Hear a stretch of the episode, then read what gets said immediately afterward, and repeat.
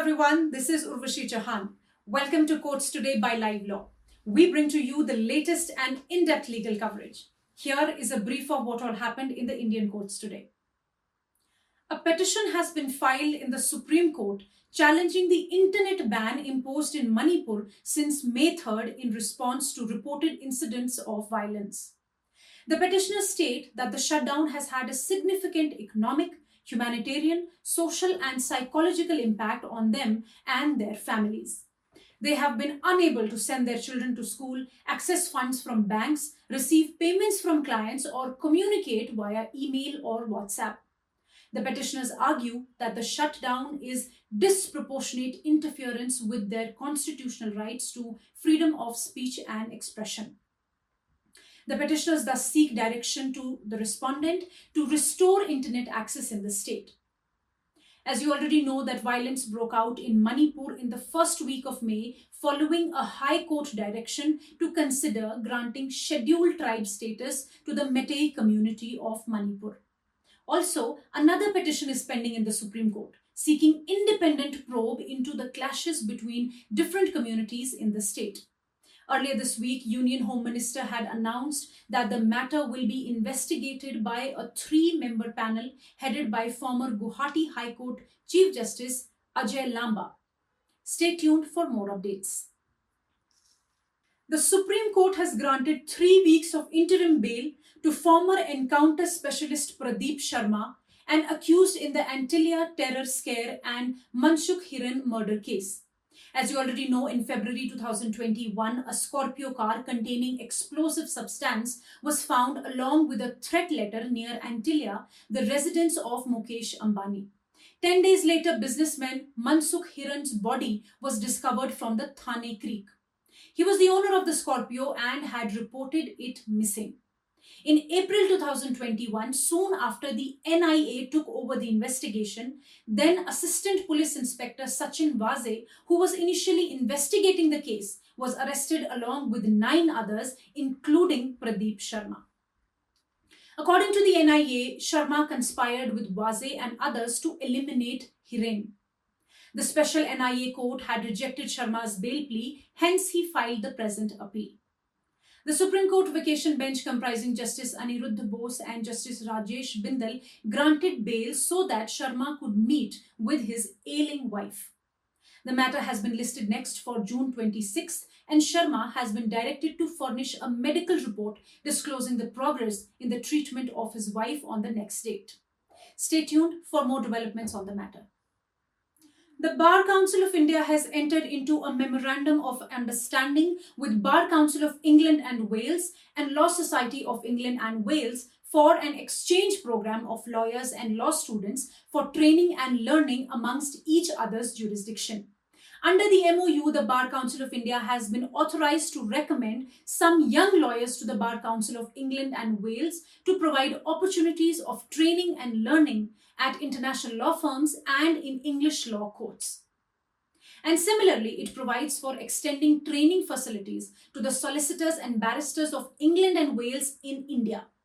Such trainees will not be allowed to practice in any form in India, as the law is recommended by the BCI will have no right to practice in UK. The 90 days program shall be confined to training and learning only.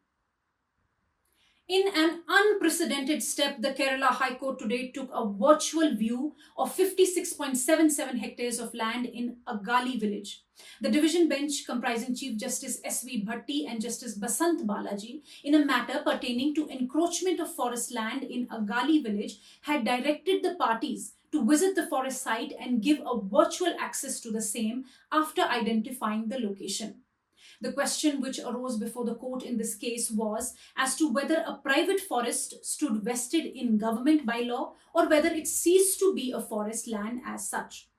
The petition also seeks a direction to be issued to the respondents to take effective steps to prevent the breaking up of or clearing of the said forest land until the final disposal of the matter. The court has now posted the matter for further consideration on 12th of June. Stay tuned. And now coming to the Madras High Court, which today said that it will post the public interest litigation seeking translocation of the rogue elephant Arikomban to Kerala before the forest bench. A division bench comprising Justice R. Subramanian and Justice Victoria Gowri ordered the same on a public interest litigation filed by Rebecca Joseph, a native of Kerala. In her petition, Rebecca sought for a modification of a site to where Arikomban was being translocated. She sought for his translocation to the Tamil Nadu forest bordering the Mathikettan Shola National Park in Kerala, a place which the elephant was familiar with rather than an unknown location.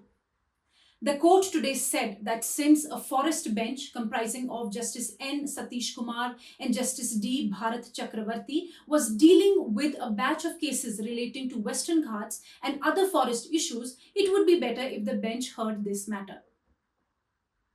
In another update, a public interest litigation plea has been filed in the Patna High Court seeking an independent inquiry into the collapse of the under construction four lane bridge built over the Ganga River in Bihar's Bhagalpur, which collapsed on Sunday.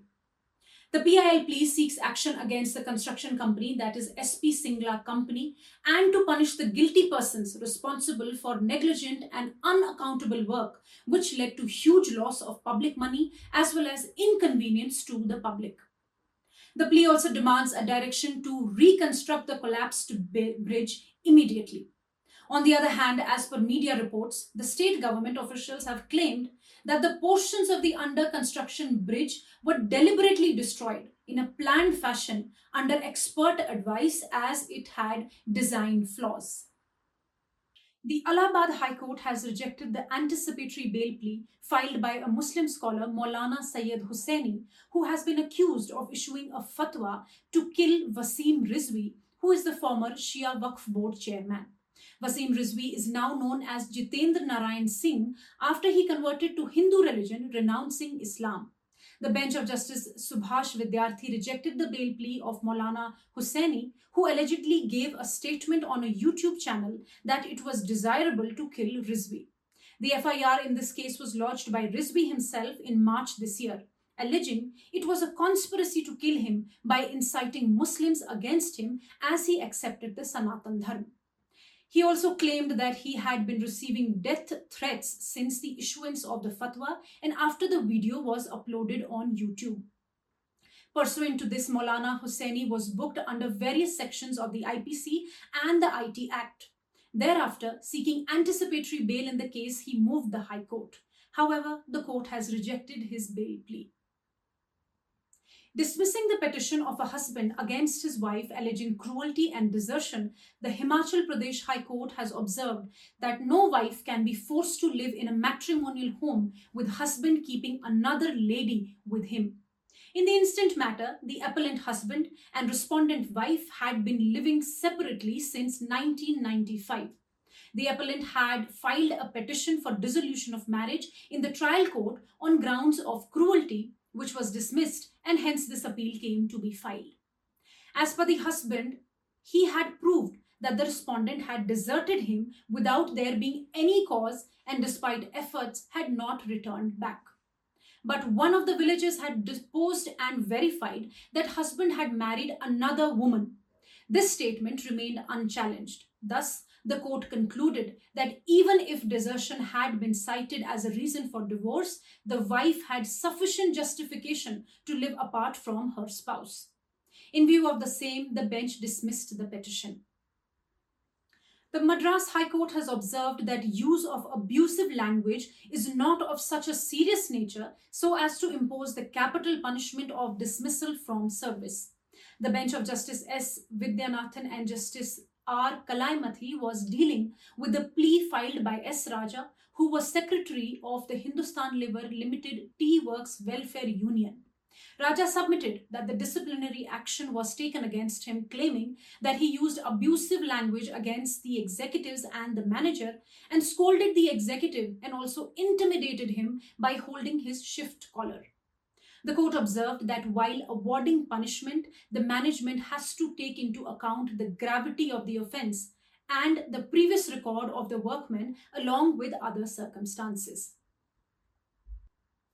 Lastly, the Rajasthan High Court has quashed a rape and POCSO case against a 23 year old man in view of the fact that the victim had never alleged that she was forcefully kidnapped by him. Justice Birendra Kumar said that no physical relation was made with the petitioner when she was a minor. The two were now married with a child, and so continuance of criminal proceedings would be an abuse of the process of law. Hence, FIR and the entire criminal proceedings were quashed. Thank you. If you wish to know more details about the cases I mentioned here, you can visit our website at www.livelaw.in. Stay ahead with quick legal updates only on Live Law. Do not forget to like, share, and subscribe and support us.